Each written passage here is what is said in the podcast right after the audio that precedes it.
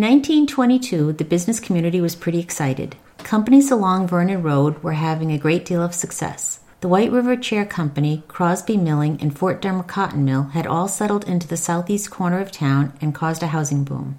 Adding to the excitement was the announcement that Presbrey Leland of New York was building a granite cutting shed at the location of the Maine based Snowflake Canning Company. The corn canning company had located on Vernon Road in 1898 but was a seasonal employer, while Presbrey Leland promised year round skilled union jobs.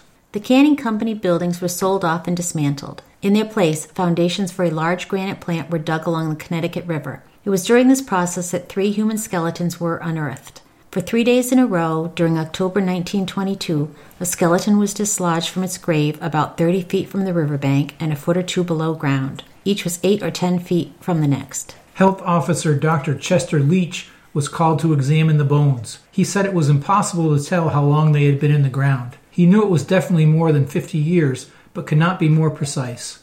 Earlier in the year, during July, a human skeleton had been found just south of Vernon Dam.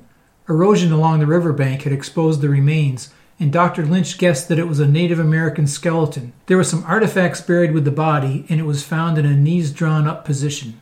In the case of the three human skeletons at the old canning factory site, the first skeleton was also discovered in a knees drawn up position, and the next two skeletons were children. Dr. Lynch said that it was impossible to say whether the skeletons were of European or Native American origin. There were no artifacts uncovered with the bones, and he suggested that since the skeletons lay a few hundred yards north of the 1700s Fort Dummer site, that workers may have uncovered an old fort burial ground. The bones were brought to Selectman Stellman's machine shop for further examination.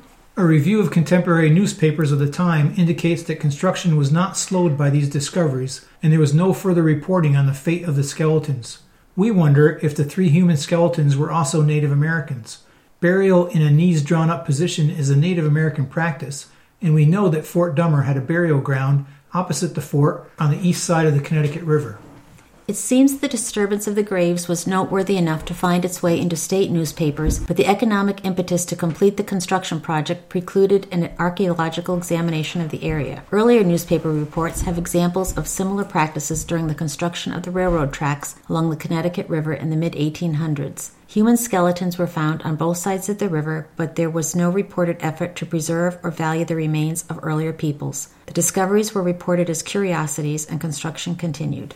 In April 1898, approximately 150 local farmers gathered in Festival Hall to listen to a presentation from a corn canning company from Maine. The farmers had been invited by the Brattleboro Board of Trade to hear representatives from Baxter and Brothers Company make a pitch for the establishment of a corn canning factory in town. The Brunswick, Maine based company had been canning corn for over 40 years and expanded to include factories in Maine, New Hampshire, and Vermont. The company proposed to lease land along Vernon Road and build a canning factory in town. The Baxter brothers were looking for investors to help with the construction of the factory and a commitment from local farmers that at least 400 acres of corn would be raised in the area to make the business worthwhile. The company also looked to the community to form a corn canning building association that would invest in the construction of the factory building. The local investors would become stockholders in the building and receive dividends from what was produced from this particular factory. The Baxter Company would provide the canning machinery, hire workers, and manage the business. The Snowflake Cannery was one of over 20 canning factories operated by the Baxter Brothers of Maine. They managed vegetable canneries in Maine, New Hampshire, and Vermont, with canneries close by in Westminster, Windsor, and Essex Junction. The cannery operated until 1922. During that time, the Twin State Gas and Electric Company purchased the land the cannery was on and continued a year to year lease with the company. The canning company had good and bad years, producing between 300,000 and 1 million cans of corn a season. The canning season only lasted eight weeks or so, and the cannery sat idle for the remainder of the time. During the season, up to 200 people were employed to husk, can, and label the corn, but finding reliable seasonal employees proved difficult. For a few years, Boston area Italians were brought by train to work in the cannery, and temporary housing was constructed. Area farmers planted between 300 and 500 acres of company corn and had occasional disputes with management about corn prices.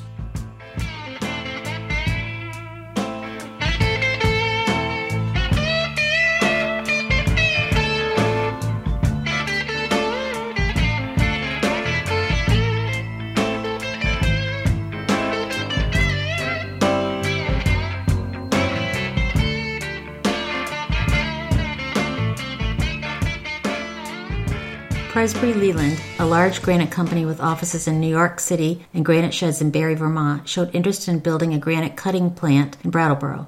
The Dummerston Granite Quarry had recently been purchased by many of the same major Presbrey Leland owners, and a cutting shed near the quarry made sense. Presbrey Leland had been in Barre since 1906, but wanted to work the granite in the Dummerston Quarry. The Dummerston granite was harder than the Barre granite or the granite found in the westerly Rhode Island quarries. This meant it was better to use for large monuments and mausoleums. Presbrey Leland spoke with the Brattleboro Board of Trade, and a deal was struck the Twin State Gas and Electric Company ceased the lease with the cannery. Members of the Board of Trade bought the land from the gas company and gave it to Presbrey Leland. The town voted to exempt Presbrey Leland from local taxes for 10 years. Central Vermont Railroad built a rail spur to the factory site. In return, Presbrey Leland brought 100 year round union jobs to Brattleboro, with the majority being skilled stone craftsmen. The plan was to quarry the granite from Dummerston and transport it by the West River Railroad to the granite cutting shed in Brattleboro. There, the granite would be turned into large monuments and mausoleums. This worked well for many years. In 1935, the West River Railroad was foreclosed on by the state as a $200,000 loan was not repaid. The railroad had been severely damaged by the 1927 flood and needed the money for reconstruction. The 25 mile section north of Dummerston was sold to a salvaging company in 1936 for $25,000.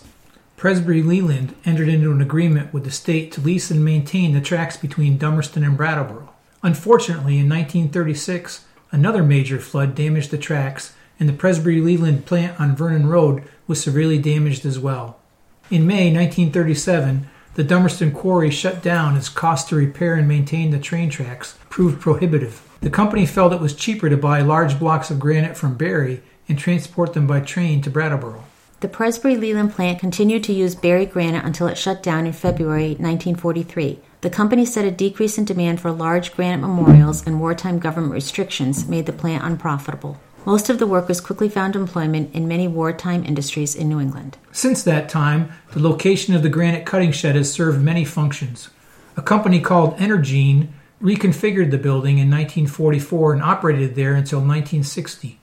A series of paper companies made various products there until 2003, and it is now known as the Riverside Industrial Center. Before it was any of these things, it may well have been an Abenaki burial ground. Please join us next week for another story from our community's past.